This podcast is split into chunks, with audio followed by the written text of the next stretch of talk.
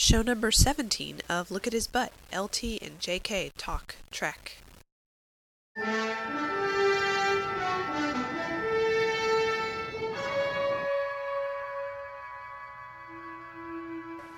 Welcome to show 17. 17. And we have nothing clever to say about we it. We have no song, unless we want to say 1701. No, I can't think of a single clever thing to say about 17. Do you know that, like, some combination of Star Trek and 1701 is the most common user password? Really? I read that somewhere. oh my god, that's and I believe everything I read, read, unless it's on the internet. unless somebody went to the trouble to pay for ink and paper, it could be a lie. It could be a lie. One of my passwords is a Star Trek password, Yeah? but it's not 1701. I'm trying to think. But I'm not going to say what it is. No, my passwords are related to the other cult I'm in. this is my main cult, Mm-hmm. but people know that, so I have to use my not so well known cult for passwords. Oh, That's my way of being cagey and, and having good security, that's sly. isn't it? No one would Very ever sly. pick that up. Yeah. Okay, so we're here at show 17. 17. We are happy and well fed. We are. We just had a fabulous dinner. we had a fabulous dinner. We had a little wine. Yeah. And so we're ready to talk about sex toys. sex toys. Sex toy update. Sex toy update. Well, you go first because I have some stuff to say too. Okay, all right. I was in the Good Vibration store in San Francisco. Mm-hmm. The big one. Recently, the big one, yes. And it, well, no, there's like two of them now in San Francisco. This was the one There's two. in, um, oh, what is it called? What's the street? Oh, right off of Van Ness. Um, There are. Polk Gulch. Is oh, that there's right? one there. Right. There's the Polk that- is right there. Yeah. Yeah, okay, there's one on there, and that's the one I was in. So, anyway, so I went through the store and I found the Tickle Pop Zzz Eye of Sauron. Yeah. Does it look like the Eye of Sauron? Uh, no, but it, I picked it up and I went, okay, I'm holding it in my hand and I don't know what the fuck this is. so I went up to a salesperson Uh-huh. and I said, I saw this in the catalog. I have no idea what it is Uh-huh. or what it does. And she said, okay, I'll show you. It is. In the catalog, it looks like flat, but when you see it in your hand, three dimensional, it's a pop. It's a, a, a like a tootsie pop, Uh huh. like a lollipop, and that's why it's tickle pop Uh huh. zzz, because it Yeah. buzzes. Um, and you turn the top half of the head, and it vibrates. Oh. And big deal. It's it's more like a novelty, I Oh. think. And when I tried it, it's very hard to turn on, very hard to turn off. Oh. So I was not impressed. But wanted you know about that. So it all it is is a vibrator that doesn't vibrate a lot. It does vibrate, but it's like it's not a particularly useful shape. Okay. Okay. Got it. So that's why I say it's like a novelty. Okay. Okay. So it's a it's a vibrating lollipop. okay. And really does not resemble the eye of Sauron. But I bet if you bought it, you could paint a little eye, and you could even put some bloodshotness on it, which would be cool. But the other thing, Uh-huh. the big thing I have to tell you, they had them all lined up in a row. Uh-huh. The rabbit pearl, the rabbit habit, which is the one that's like the rabbit pearl but has the controls on the base, Uh-huh. and the Doc Johnson eye rabbit. Ah. So I checked them out. Yeah.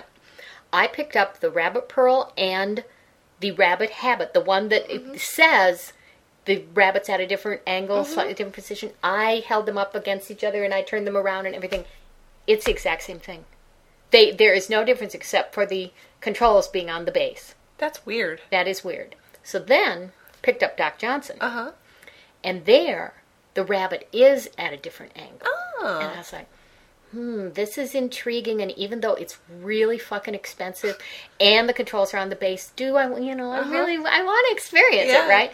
But, oh my God, the controls. Did it have a stick shift? It needs one. It needs a, a, a joystick and an admiral to explain to you how to play the, the Star Trek Doc Johnson sex toy game because it has on this base about seven different controls. Oh my god. because there's one for the, the, the shaft part that can go Uh-huh. around, or there's two, Yeah, right. Because the head part moves too, right? right? Well, there's two, you know, like an up and down button, like when you're changing channels, there's an Uh-huh. up and down. There are two for the rabbity part. Mm-hmm.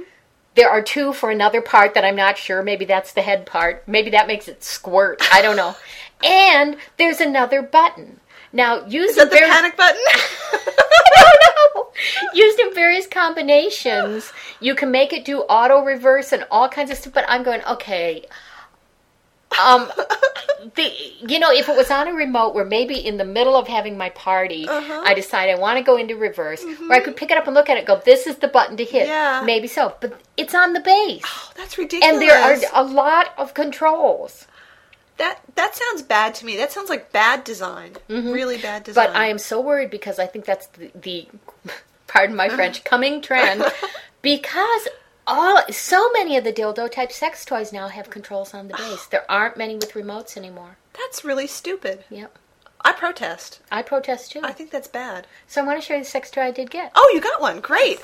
Cool. But it didn't come from Good Vibes. Okay. I ordered it from Blowfish Oh. because it's like a mini sorted pearl type type Oh, thing. cool. So, So- I wanted to try it. So I'm seeing this for the first time. I just yes, want you all to know that. and that. it's still in its plastic oh thing. my. It's called Silicone Slims. Ooh. Self Satisfier. So it's got like a little insertable part and a little thing with neat little nubbies on it. Oh, that's kinda to you know rub against your clit, and it's got remote control. It's by California Exotic, and uh, the the description of this on the uh-huh. website and on the catalog says this is suitable for wearing when you're you know out shopping under your tight jeans just wear your shirt untucked so you have the control uh-huh. in your pocket.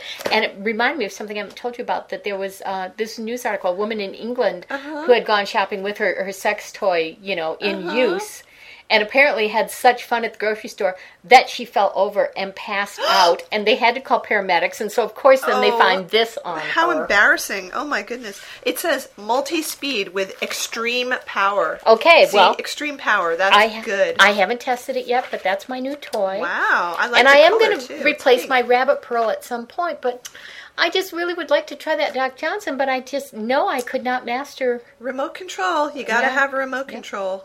But also, Blowfish sent me their catalog. Oh, cool. I want you to look at the cover Uh-huh. and prepare to be shocked. Okay. Lesbians. Wow. But they look like children They lesbians. do. Wow. That's what struck me is they look about 14. they do. That's a little scary. Yeah. Wow. And what's that on the back? I don't even know. It's one of the, is. the glass dildos, which Oh. everybody is promoting, which I think has enormous potential because those are the ones, you know, you can make them a little oh, cool, a little hot. Yeah. Here's what the so um I will read the catalog description of the Silicon Slims And I will hold it up and, and sort of so do the you can all look at it. Yeah, and I'll I'll put in a link to this. People can see what it is. This little pink gizmo is amusing, Amusing. amusing, witty, amusing. Yes, it's very Noel Coward. Like I was gonna say, just like Blithe Spirit. yes. Um, who writes this? Did you read this? Yes. The small vibrating bullet on a short neck that extends the total insertable length of two and three quarter inches fits inside your hoo hoo. I know, and they call it a hoo hoo Oh, in many of their articles. All right, then the raised nubbly three quarter inch wide, one inch long clit bump presses up against you guessed it, your clit. Hey. The flexible silicone silicone transmits the vibrations nicely from the bullet to the clit bump. This is not a wildly intense vibration, at least not on the clit bump, even with the power turned up all of the way. All of the way. But our tester found it pleasing, especially amusing, there's that word again, to wear in her panties under a pair of jeans with the controller tucked into her pocket, wires hidden away by an untucked shirt. Since it's a milder vibrator and the motor is inside, it's fairly quiet if you wanted to use it in a reasonably noisy environment like a restaurant. Well, if you were in New York, any restaurant would do pretty much, since you'd be shouting to be heard. That's true. Um, I have a restaurant story to tell in a minute. Um, uh, or a party, although it was audible just around the quiet house, it also makes a nice adjunct to anal play, giving shallow vaginal and clit- um, clitoral stimulation for the trifecta. I was getting to that word, trifecta. I like that. Wow. Well, that sounds pretty cool. So it's more like a, a. I haven't tried it yet, but I'm thinking, you know, it's it's more like a a, a playful thing than Mm-hmm. a, a super intense thing. But I will let you know. That sounds great. Well, I look forward to the report on that. But I do think the the cover on the catalog is kind of disturbing. I I think that's a little weird. I think this woman's wearing a wig. It doesn't look like her real hair. oh, maybe yeah. So that could be contributing to the the youthfulness of it. Maybe so. I was going to say when I was in New York recently, I had um, dinner at a fine restaurant with a friend of mine, my friend Donatella. And as we were having dinner, because it was a New York restaurant, we were shouting at each other the whole time. Yes. And I was telling her about this smutty story that I'd written, shouting at top volume. and the people at the table next to us were extremely interested in what Were I had they? to say. Yeah, they were hanging on every word. So Did they was- say anything to you? No, no, they were just looking. Did they ask where they can get the fabulously? No, no, it was two gay guys, and Oh. I was telling her about a gay porn story. Oh, okay. So they they were interested. Okay, I have to tell you something Uh oh. about a smutty story. Oh yeah. I actually got an idea for a story, although I'm sure this will not be its final title. But I think its working title is A God Named Bill. and for those of you who weren't having lunch with us the other day, this is one of the topics that came up and made us laugh really hard. I love it. A god named Bill. That's So there will be a God and he will be named Bill. and he'll be like Bill. Well, you, you'll just have to wait Yeah, I and see. think so. I hope so. Well, my idea is kind of interesting, I think. I And next time I'm it. in a New York restaurant, I'm going to shout it to the rooftops. So, um, let me give you my little update, which is on the Lily. The Lily. little one Oh, that I good, showed you last time, which is that I used it, and um, it's very different from other vibrators that I have and have used. So I think I need to get used to it because I wasn't quite sure how to to use it to its maximum effectiveness.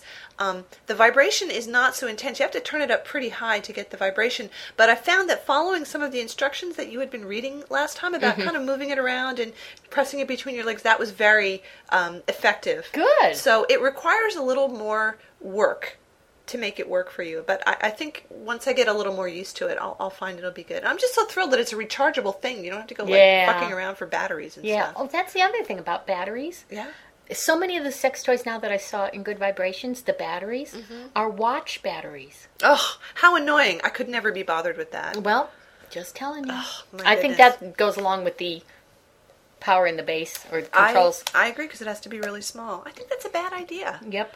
because the batteries in the regular Rabbit Pearl are C batteries, which last forever, pretty Yeah, much. yeah. Yeah. I mean that's what you want. Right. Aside from like I don't want it pooping out in the middle. No way. I mean, aside from hooking it up to a generator, which would be good. And we have had several emails from people asking what's up with the uh, part With two of the Vibrance with with the nitro. And I gotta say, you know, haven't heard anything. What can I do? You people and the homework. Get on the stick, people. and with the words "get on the stick," we close our sex Our toy opening report. segment. All right. Um, what are we doing now? Are we gonna watch Boston Legal? Yeah, Boston Legal, piece of the action, So- oh, a few got some- different yeah, things. we, we got, got we've got a, a list. All right. Sounds good. We'll we'll be back after this musical interlude.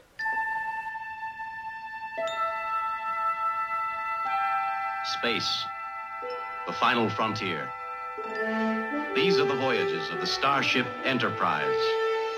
Its five year mission to explore strange new worlds, to seek out new life and new civilizations, to boldly go where no man has gone before. A commercial? No way, dude. This is just to remind you. Email lookathisbutt at gmail.com. Website lookathisbutt.blogspot.com. We want to hear from you. Send us anything email, audio comments, pictures. You send it to us and we'll talk about it. This whole podcast recorded on an Apple PowerBook with GarageBand. This show is part of the Out of This World Entertainment on the Sci Fi Podcast Network. TSFPN.com. We're back. We're back. We're live from Studio B. the Hallmark Hall of Shame. Really? The Shawmark. Shawl of Shame. So we just watched Boston Legal. Yes. The second part of the Heather Locklear. That that's Trial. right. And you know, I was just thinking that um, even though Bill didn't have a big part in this episode, he was used extremely effectively Yes, he was. in small doses, sort of concentrated, concentrated Bill, and it was very good that way. And he was, um, in some ways, in the role of the chorus, Mm-hmm. commenting on the action rather than being um, a direct part of the action. That's right. And very effective. Very, very effective. Yeah. So I also wanted to mention that I was watching uh, to see if Heather Locklear blinked, and she did, but she was having a hard time doing it. She she was sweating from the effort. There was a lot of effort going on in making her upper lid meet her lower lid, and it wasn't happening that often. Well, I thought it was interesting the conclusion we came to watching this when they were um, saying, well, she's emotionless because she was in shock, blah, blah, blah. Why didn't they use the Botox defense? Yeah, yeah, they should have because it was so obvious. It was. completely obvious. She she can't show emotion because her entire face has been Botox. That's right. That's right, yes. Seems like that would have been well. anyway. Yes. Well, anyway, the, the nice, really nice thing about this episode was there were two Denny and Alan Yes. out on the balcony On the scenes, balcony. and each of them had some wonderful stuff in it to recommend. But uh, what I really liked in, in the first one, and I even made Lena write a note, so we'd be sure to talk about this, is there's a scene where um, Alan sees Tara, his girlfriend, whom he senses he's losing, um, with another man, and the other man, Rupert Everett, has just made a joke, and she's laughing. And he goes out and he says to Denny, I just saw Tara laughing with another man. And Denny says, Are you sure they weren't just kissing?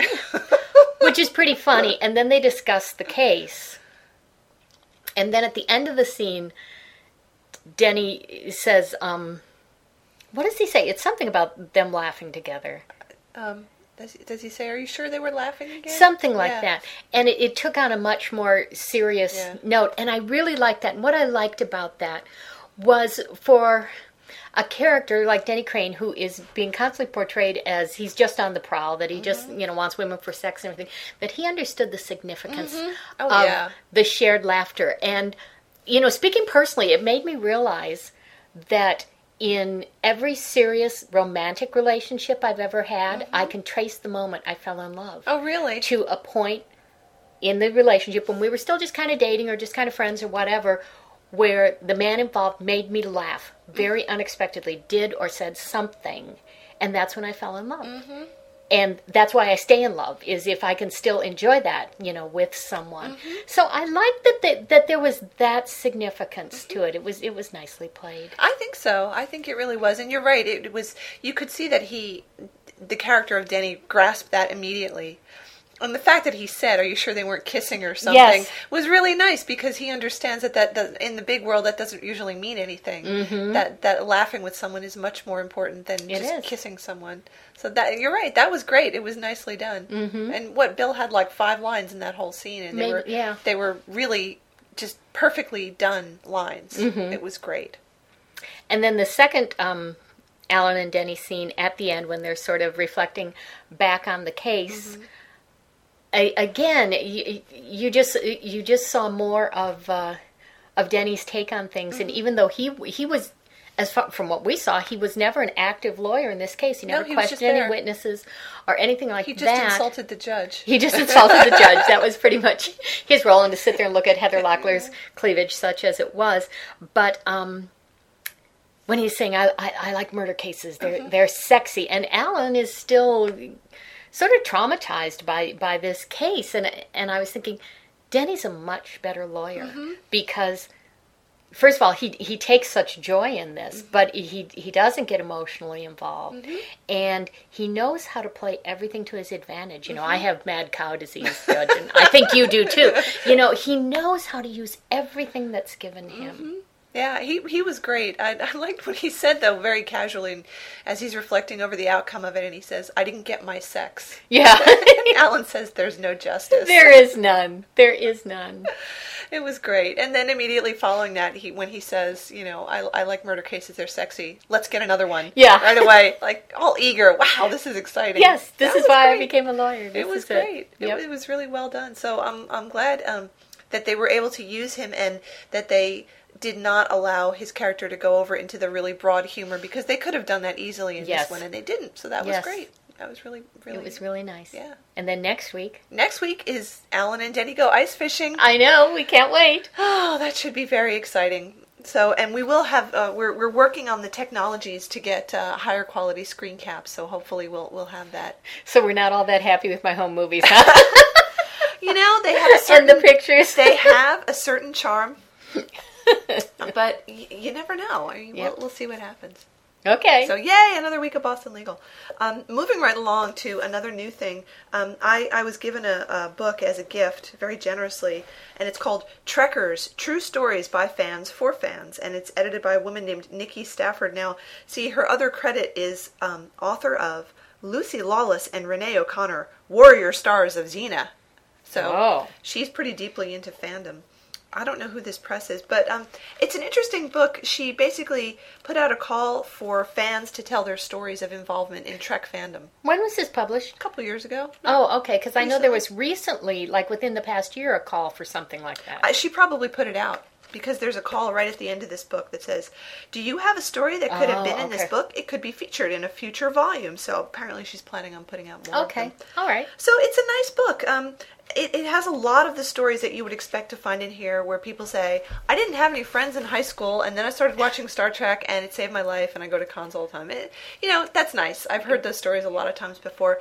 The really interesting chapters involve people's interactions with some of the stars, including Shatner. There's a whole bunch of stories about Shatner that are really good and some nice pictures of him um, doing his Shatner weekend. See, now uh, you never told me about this. Mm-hmm. I Shatner told you about this I, No because. I we discussed this. should we join the fan club so we can go to Shatner Was weekend. I drunk when you told me I, this? I don't think so. Maybe so. it was at BassCon because I have no memory of us discussing this We- whatsoever. We, have discussed it, and they still do Shatner weekends. And if you want to go to one, we can join the fan club. But that's that's it. That's who gets invited to Shatner weekend is the, the members of the official fan club. and it's mostly, from what this woman said, it's mostly talking, sitting around and talking to other fans. Like he's there a little bit, but you don't have a whole lot of access. Mm-hmm. There's to him. usually like from the reports I've seen of it. There's usually like um, uh, uh, a meal, you know, where they're they're all at various tables in a restaurant or someplace, and as part of it, he comes around and talks to everybody at each of the tables. kind of like a wedding. kind of like a wedding exactly and he's the bride and uh, doing his table work and but they it's almost always or recent in recent years the weekend of the hollywood charity horse show Right, right. and so they get to go to that and i think at the most recent one they also got to go to the boston legal set or the set of something he was Oh. working on Oh, that's cool. so there's a number of planned events And what do you have to do to join the fan club? You have to pay. you have to send them some money How much? i don't know Hmm. we can go online and find out okay, we'll have to look that up. Um, I'm I don't know that I want to do that, but i'm not sure either yeah. So listeners if you are members tell us Tell us it what it's like. Um, so it, it's an interesting book, and I, I read a lot of it. I didn't read every single thing that was in it. Um, there are people who tell their stories in here who are definitely the scary kind of fan. you know, uh, there- And there aren't any of those in this room. you know, there are just people who take it a little bit too seriously. Remember when we watched Trekkies and we Yes. were just, you know, like that. Anyway, but if it makes them happy, that's fine. And I'm very happy that these people had some meaning put into their lives by Trek because that's a good thing. But there was one really funny thing that I wanted to, to read in here. Um, you may or may not know that they have this thing in Las Vegas that's called the Star Trek Experience, and it's been there for a while, and they change out the main thing, the show, or whatever it is. I think they do it every couple of years. They, they do something slightly different. It's supposed to be great, and we will get to see it one day. I'm sure we'll go and see it. Um, so someone told this story, and I just When we go see Spamalot. yeah, when we see Spamalot, we'll we'll make a, a, a week of it or something. Um, so here's here's the little story. This I just thought this was funny. Um, so this man says, my wife and I took a vacation to Las Vegas and visited Star Trek: The Experience at the Las Vegas Hilton. There was a shopping area that resembled the promenade from Deep Space Nine and was filled with Star Trek themed stores, including Garak's Clothier and Moogie's Trading Post. The shops are filled with Star Trek memorabilia ranging from an inexpensive T-shirt to items priced in the thousands. Need a place to get a to get a fitted Klingon battlesuit? It's yours for twelve thousand dollars. The clerk assured me that two had already been sold. Can you believe it? Jeez. I was browsing a possible purchase of a tricorder replica when a very realistic Ferengi asked me if I was going to buy that. When I shook my head, the Ferengi exclaimed, "What good are you?" and he left. I thought that was really funny. Yes. So apparently, part of the experience is that they have actors who are dressed like that, who just are around, who are acting the parts as you're doing this. But I just thought, like, if that happened to me, I would fall on the floor laughing. Yes. because that sounds like a real part of the Star Trek experience. Well, Having the a thing Ferengi is- yell at you for not buying something. I don't believe they have Ferengis abusing the customers, but at Creation Con, the past few times I've been, one of the, the booths is the Star Trek experience, and they oh, are Oh, selling really? Stuff. we'll you know, have to from go that, there and that's year. that's where I got that little mugaru. Oh right. Remember that I Yeah, gave yeah, you yeah. little mugaru? Yeah. Hmm. Well, we'll have to see what they're doing at the Creation Con that Yeah. happens next year if they're there. But I want to go to that. It sounds Yes. like it sounds like it would be a fun thing to do, and it's in Las Vegas, so we can go and you know like gamble and get smashed and stuff. Oh, hooray! Yeah. I, I just love that sort of thing. um, on the subject of people dressed like Ferengi, yeah. we had a comment on the blog. Somebody saying um, when you go to a con, they called it butt con, which I love.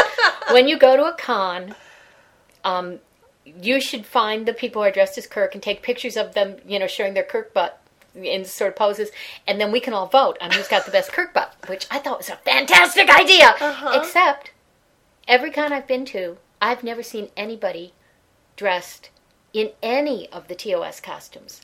There are Klingons, there are Romulans, they're more into the more elaborate Mm-hmm. things, but if it's basically a question of you just put on the uniform, Mm-hmm.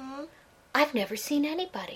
You know, I'm thinking about when we went to Creation Con. There was a guy dressed in a TNG, just standard Starfleet. The guy with the poodles? Uh, Did he have poodles? Yeah, there's there's a guy who's at many of these cons. no, no, and no, He's dre- wait, he's dressed as TNG, and he has two poodles with him, and the poodles are named Data and Tasha. Okay, no, this wasn't the guy. This was a guy who we were chatting with a little bit, and um, he sort of followed us around after that for a while. I guess I blanked that out. Yeah. I must have been thinking about telling you about the Shatner weekend. I think so. Um, so yeah, but I think you're right. I'm trying to remember now if we've ever seen anybody dressed in a uniform. I don't know. Did did I ever tell you that I have a pattern for a Star Trek Mm-hmm. uniform? We should make one of those uniforms sometime. You know what I want to make him wear to a con? What? Is that that blue sort of slinky thing that Marlena wears? Oh, that would be cool. that would look good on me. Yeah, that would be nice. Yeah. And- But you'd have to stand in a doorway and kind of. I'll carry a doorway around with me. It'll be part of the costume.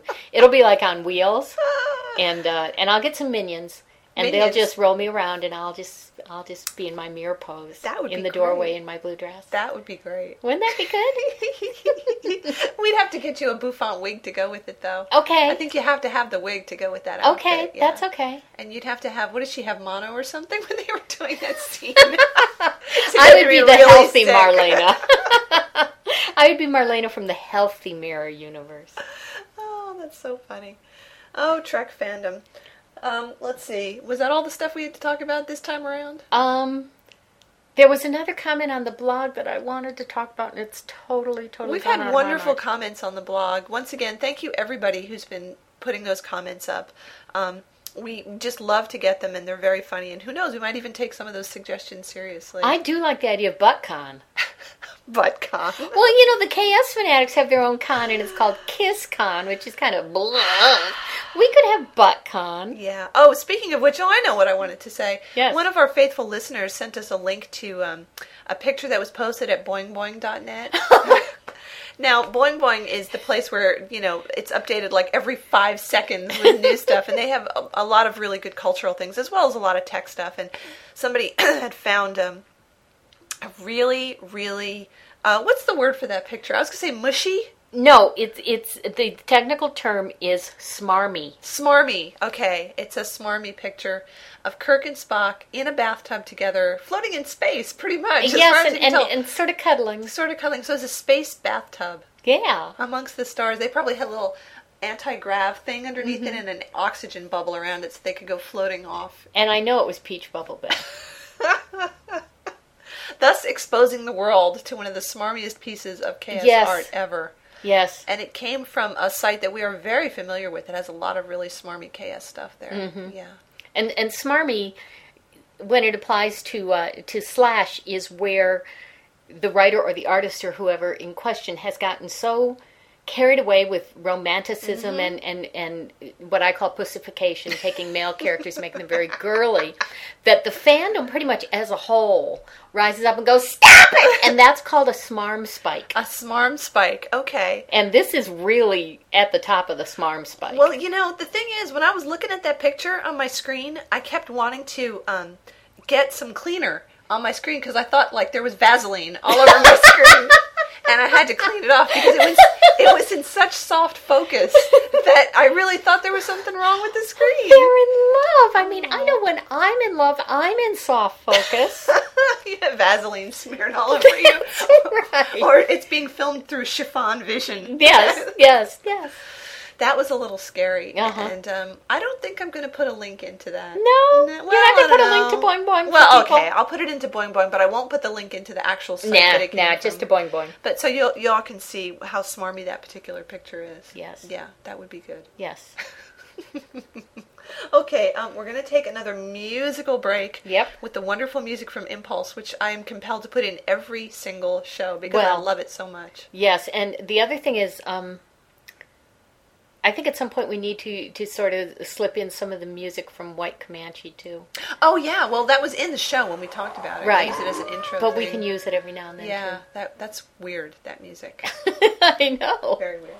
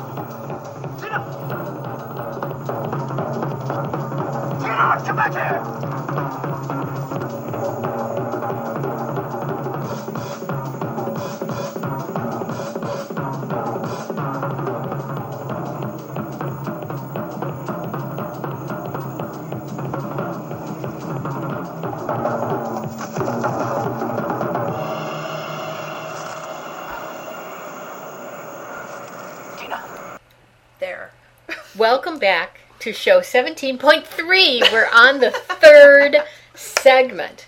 And uh, we've just been playing around here. Now, Lena's eating a creamsicle, but I ate mine faster, so I get to start the show. It's really good. Anyway, I wanted to read um, an email somebody wrote to us at our our um, email address, which is lookatisbutt at gmail.com. And this is from Howard Cronson. And Hi, he- Howard. Hi, Howard. He says, on October 11th, I will be marking exactly 30 years as a Star Trek fan. How do I know this so exactly? It happens that I got hooked on Star Trek immediately after Game 1 of the 1975 World Series. It's amazing. I was watching the game at a friend's house. I was 11 years old, mm-hmm. and the episode Who Mourns for Adonais came on immediately after the game. We watched it, and I was immediately hooked. Lightning bolts shooting out of a guy's fingers are pretty cool when you are 11. Howard, they are pretty cool when you're more than mm-hmm. 11. Mm-hmm. Now, 30 years later, many of my best friends are people who I met through Trek fandom. I co founded a fan club, the USS Christa McAuliffe, which will be celebrating its 20th anniversary next year. That is so cool. I can't even imagine what my life would be like now if I hadn't discovered Star Trek. No doubt, no doubt, a lot more boring. then he says, I would get a huge kick out of it if you would mention my Trek anniversary on your podcast. It would really mean a lot and would give me something, along with the big blog entry I'm planning, to celebrate the day. Well, Howard, congratulations on Et your voila. 30 years as a Trek fan. I think that is so wonderful. It's great. How come his story wasn't in that Trekker's book? It should have been. That's, That- a, that's a good story. I think it's wonderful that you know you can trace exactly that moment when when Trek entered your life Mm-hmm. because I'm rather vague, but Lena's still eating her creamsicle, so I on it. will tell It my makes story. my teeth hurt if I eat it too fast. yeah, wuss. Um, Thank you. okay. I believe the first time I ever watched a Star Trek episode, this is how you guys are going to know how lame I was. You know how when you're a teenager and your parents go out of town, you you throw wild parties Uh-huh. or you have hookers in, and the police end up being called up, and you uh-huh. burn the house down and drink uh-huh. all the liquor. Uh-huh. okay, my my parents went out of town, leaving me in charge on the agreement that I would have a friend come stay with me. So I had a friend of mine mm-hmm. come over and she wanted to watch this show that I had never seen. Uh-huh. And so we watched an episode of it, and I remember thinking, "Oh, that's cool!" And that lead guy is really hot, and that was it. I don't remember what episode it was, and. I had no wild parties. The police did not have to be called because of two teenage girls watching Star Trek. I never saw it again. It must have been on up against something that had our attention elsewhere. I don't know mm-hmm. what it was, but I will tell you that um, shortly after that, I went off to college, mm-hmm. and this is when it went into syndication. Mm-hmm. And where I was, it was on every night at 5 p.m. So mm-hmm. classes were over, and my roommate and I would be goofing around or doing homework or something and getting ready to go to the dining hall, and Star Trek came on. And we watched it every night, but the dining hall closed at 6. So we never saw the last 10 minutes because we had to run to the dining hall to get our food. Uh-huh. But what I really remember is every time Kirk kissed a girl, my roommate would go, It's the Kirk special. And that's what we call those kisses for the Captain Kirk special. So that's my, my sort of vague, weird memory. And now Lena has finished her delicious orange It was good, but wait, wait, wait. I want to ask you something. So, what was it that got you back into Trek fandom? Like when when I met you, Oh Wow. Okay, now we're going back to like 1990.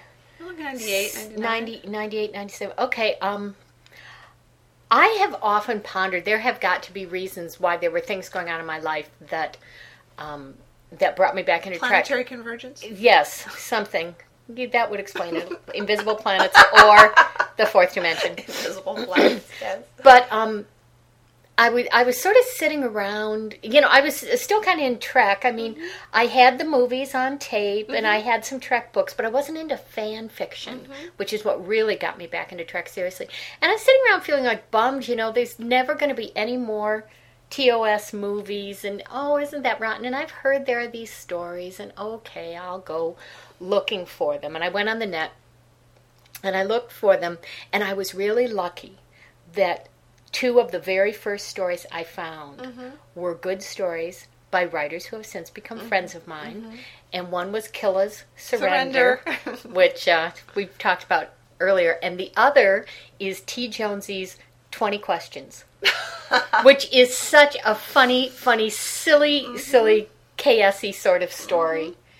And uh, and I just I was hooked, and I think I, I read stories for maybe a week before I went. I can write these. I can write something like this. I want to see if I can write something like this, and so I did. Wow, that's so cool. Yeah.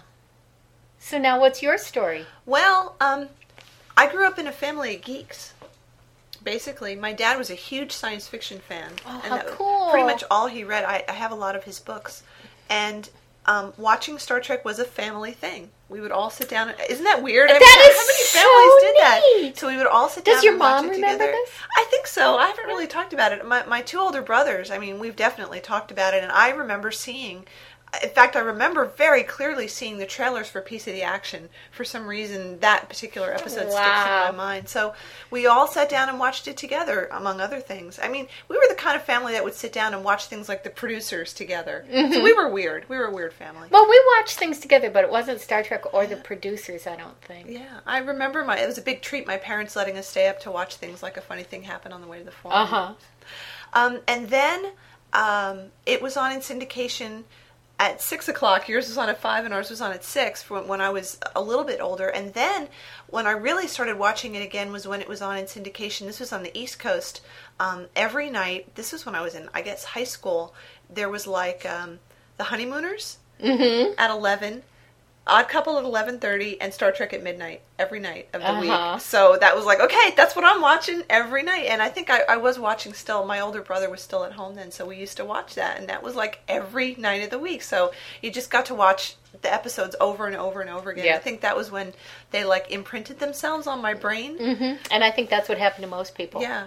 Is When I- when they were on every night at the same time. Yeah. We just saw them all, and we saw great. every one. What a great lineup, Yeah. though. I just, I, I still have that combination in my head. I think, yeah, it was Honeymooners right before Star Trek, which is great. I got to see those 39 episodes over and over and over again. So, what got you into fanfic, and were you were you Trekish all along, all those years before I knew Well- you, or did you go into a latency period as I did? Um, actually, I was pretty much Trekish all through that. Um, I got really Trekish when the movies came out. In fact, um, I met one of my my longest standing friends, my pen pal. She's my pen pal, even though we've been friends for a really long time now. Through one of the Star Trek um, fanzines that came out at that time. You could advertise in the back for pen pals. Oh, how cool! And we picked each other out, and then it turned out we had absolutely everything in common, and you know we're still friends, even though we've only met each other. I think we've gotten together like four times Uh-huh. in you know whatever thirty years or something. It's been a long time. wow. Um, and I went to see the movies, and um, I, I was pretty enthusiastic about TNG, although I didn't see a lot of it in first run. I started seeing it when they were showing the new ones, but then the old ones, the old ones, I put that in quotes, were also in syndication at the same time. So you could basically watch like um, twice a day. You could see the older ones, and then the new one was on once a week. So I caught up really quickly on everything, and that was when I was um, when I moved out here, and I was in grad school, and I spent a lot of time doing that because I was in college and you know I was I didn't have to be at, at school all the time. I had weird hours. Yeah. So I caught up on a lot of it. And then I'm trying to remember exactly how the fan fiction started. I remember the job that I had when I was doing it and I think it was because oh I remember I was um, at that time the work that I was doing for grad school was a lot about um, how women functioned in online environments and how they communicated with each other. And one of the people that I got to be friendly with, who's also working on it, was really big into Slash, which I didn't really know about at that time. And she started telling me about this, and I was like, uh, "Where can I find this?" And then she told me, and she told me about the. Um, the um, alt sexy captains um, Usenet news group, which was the predecessor to alt Star Trek erotica, and I started looking at this stuff. And Surrender was one of the first stories Oh, that I wow. read, and um, the other one that I really remember was was it called? Um, oh, I always forget the title of it. It was the Tom Paris one with the mirror. the Ghost in the, The Machine. Ghost in the Machine, yes, which Yes, is also a wonderful, excellent. wonderful story. And then um, someone else who was also in this group of, of women who were writing about online communication said, I've got all this slash that I don't want anymore. Do you want it? And I went to her apartment and she gave me literally two huge shopping bags filled with slash fanzines.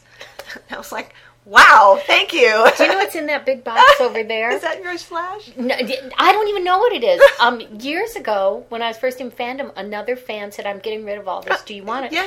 And it's not all slash, but I've I've never had a chance to go through it. Oh, I don't so even know what's in it. Well, when I was moving stuff around in my house, I actually sold most of those zines because I, I just had read them and I didn't need them anymore. I kept the good ones like Mm-hmm. Yeah, Taking Command. yeah.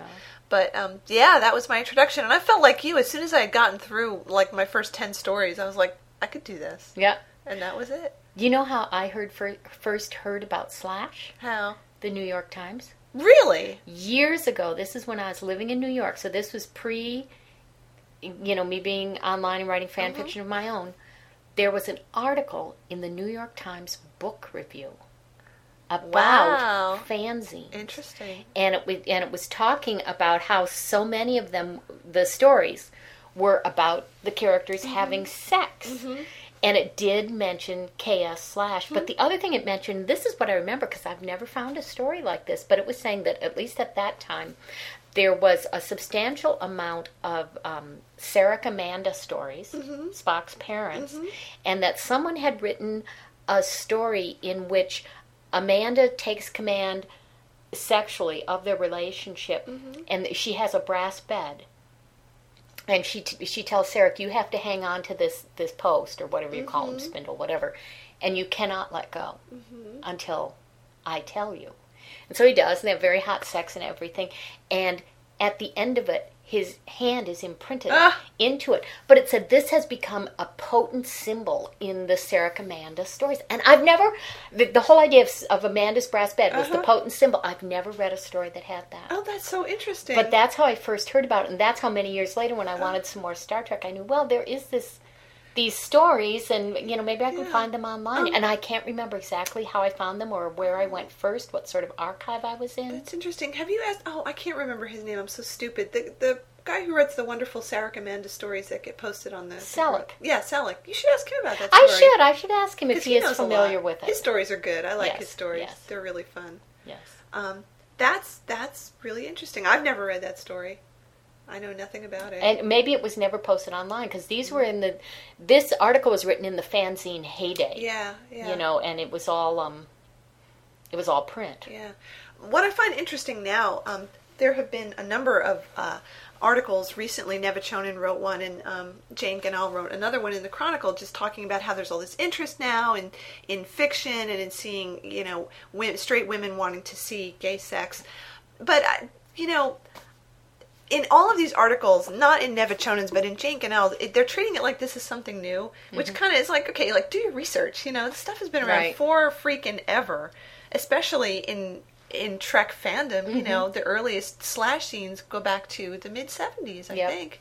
So it's not anything new, folks. Get over that. Right, but it, it's becoming more mainstream. People are are more aware of Yeah, it. Yeah. I think that's a good thing. So that brings us to another topic that we were going to talk about. oh yes. So, most of the people that I've encountered who are into um, Trek sex fandom, fandom sex, and slash are women of a certain age. I would say, um, Or just women. or women, but but I mean, I I'm in thinking about the cons that we've gone to and the people that we've gotten to know online. It's pretty much like the the, the over thirty crowd. I would say. I don't think that's don't think true so? anymore oh, because not anymore. Okay, so uh, like ten years ago. Uh, Ten years ago, I'm sure it was true, but Yeah. now there are a lot of people into Slash who I think are are in their 20s, and I know a number of people who were posting on ASCEM and stuff back when I used to hang out there, who were talking about they were still in college, you know, and they true. were writing, reading the stories. Well, I think it's certainly true in other fandoms. Like a lot of the Lord of the Rings um, slashy fanfic is clearly written by Mm-hmm. people who are barely literate, like in junior high school. I think, which brings us to an ethical question that we've sort of thought about and talked about, and that's the case of the underage slasher. Right. I recently um, got an entry in my guest book. It was very nice, you know, saying, I love your stories and blah, blah, blah. And in it, the person mentioned that she was underage. And I got the impression that she was maybe 13, 14. Mm-hmm. But she's still living at home with her parents. And please, please write back to her. None of the other writers she's. She's written to have written back Gee, to I her. wonder why. And I thought, gee, probably for the same reason I will not write back to her. And I, I felt bad, but um, several years ago, I had another person write to me saying, I love your stories. And, you know, she talked about them, and I wrote back, and we started sort of corresponding. And maybe it was like her fourth or fifth email to me where she revealed to me that she was like 14 years old. And I wrote back, and I said, I cannot write to you anymore because I could conceivably get in a lot of legal trouble for even discussing sex, mm-hmm. not even slash or anything, but just discussing sex with a, a, a person of your age. And she was very upset. She wrote me a very heartrending email, you know, please don't cut me off like this. Mm-hmm. There's no one else I can talk to about it. And I just had to. Mm-hmm. And for the same reason, I did not respond to this person who uh, wrote in my guest book and I, I took the entry out because I don't want there to be any implication there that that I'm recommending this to to people who are under 18 and I I I don't know. I have um I have very mixed feelings about it. I mean I know when I was a teenager the few things I could find that were about sex that I could read and everything I always enjoyed. And I think it's it's a healthy interest. It's exploration. Yes, and and so I think in some ways, well, I should have the courage of my conviction and mm-hmm. you know write to these people and and you know just treat them like they were anybody else who was interested in this. But in another way, there are the legal aspects, and in another way, uh, there is that because I am a mature person, I am uncomfortable. Mm-hmm. To some extent, discussing very explicit sexual issues with someone that young. Mm-hmm. I think so. I it's part of it too. I think is that at that age, some of it is just stuff you need to find out on your own. Mm-hmm. It's I don't know. People can have too much influence over you then, and you kind of need to make your own way. I'm glad that there's more stuff available so that if you can get online, you can at least look around and, and find different things and figure out what you like and what you don't like instead of having nothing to guide you and just seeing, well, there are different points of view and different people like different things. So, Well, there's also um, this is an urban legend, may not have happened, but it's one I heard, and I bet you have heard it at some point too, about somebody, you know, some fanfic writer was contacted by somebody who had read her stuff, and this person, I don't even know if she was underage or not, but she was, at the time she started reading this, sexually inexperienced. Mm-hmm. And reading the fanfic had raised her expectations very high. And I guess it, within the fandom at that time, it became quite an issue, and people. This is before I was involved, but I've heard they're putting disclaimers on their story about this is fiction. you know, do not base your reality on this. Mm-hmm. Don't expect sex to be like this. I thought was, I don't know, kind of mm, weird. That's strange. I, well, I mean, it's true though. You know, the the sex in fan fiction, like sex in fiction, Yeah, it's like sex in the movies, movies. it's completely idealized. It's it's not meant to be real, and that's always something that comes up in fan fiction. You know, should they be wearing condoms, and where's the lube, and you know, do all these things happen, and it, it's very sticky, so to speak. Well, here's the other thing. We were talking about the Kirk Spock in the bathtub picture on Boing Boing. Floating bathtub. Did you happen to notice where that came from? Yeah.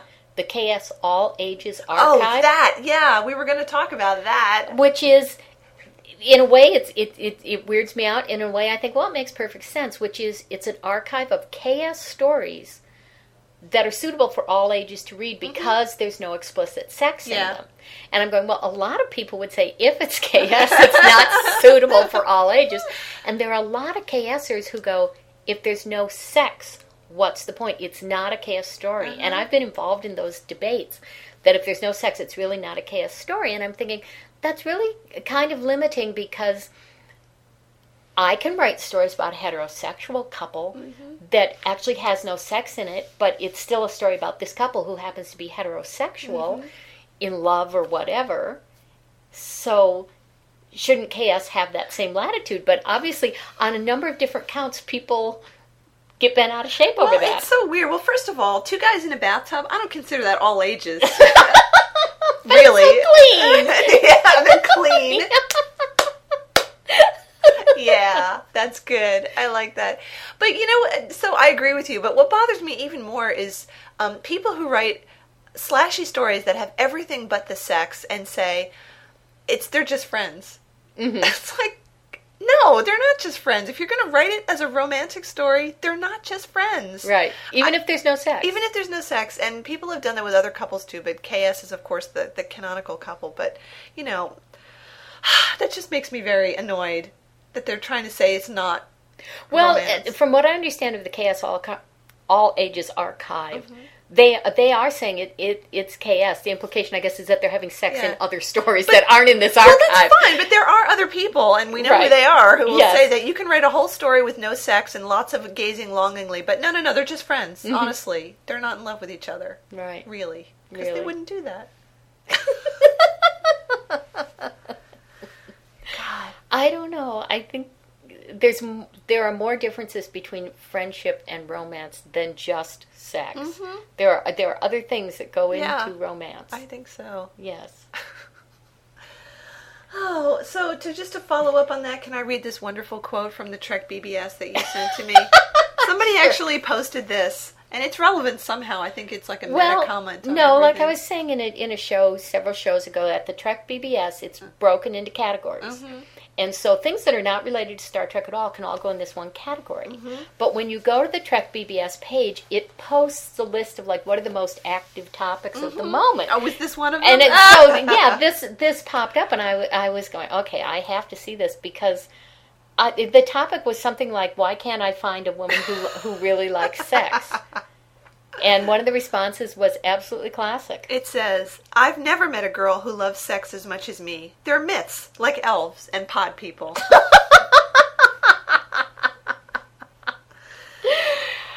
Okay, That's, I don't know. I think women who like sex are a little more common than elves. I think so. Or pod people. Or pod matter. people. Definitely. I don't think elves like sex all that much. Well, it depends. I'm sure in the Lord of the Rings fandom, they're they're wild for it.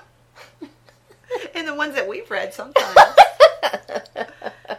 but not in, not in canon, though. Not in canon. No, They're no. above that. Oh, well, I think we've pretty much exhausted that topic. I think so. It's time for this show to be over. So we're going to play some music that was very kindly sent to us um, by a, a guy named Rick Seberg, who wrote a very funny song called Vulcan Walk. And it's a, a happy, peppy, bouncy song. So we're going to play some of it at the end, and I'm going to put the link in so you can go listen to the whole thing if you want to. Cool. All right. Let's do the walk, walk. Vulcan walk. Come and do the walk, walk, walk. Come and do the Vulcan walk. Let's do the walk, walk. The Vulcan walk. Let's do the walk, walk. The Vulcan walk, walk, walk. Dance to the walk. Vulcan walk, walk, walk. Dance to the walk. The Vulcan walk, walk, walk. Paris can walk. They walk the Vulcan walk. New York, do the walk. The Vulcan walk. Walk, walk, walk. The Vulcan walk. Cottage Grove, do the walk. Cottage Grove, do the walk, walk, walk. The Vulcan walk.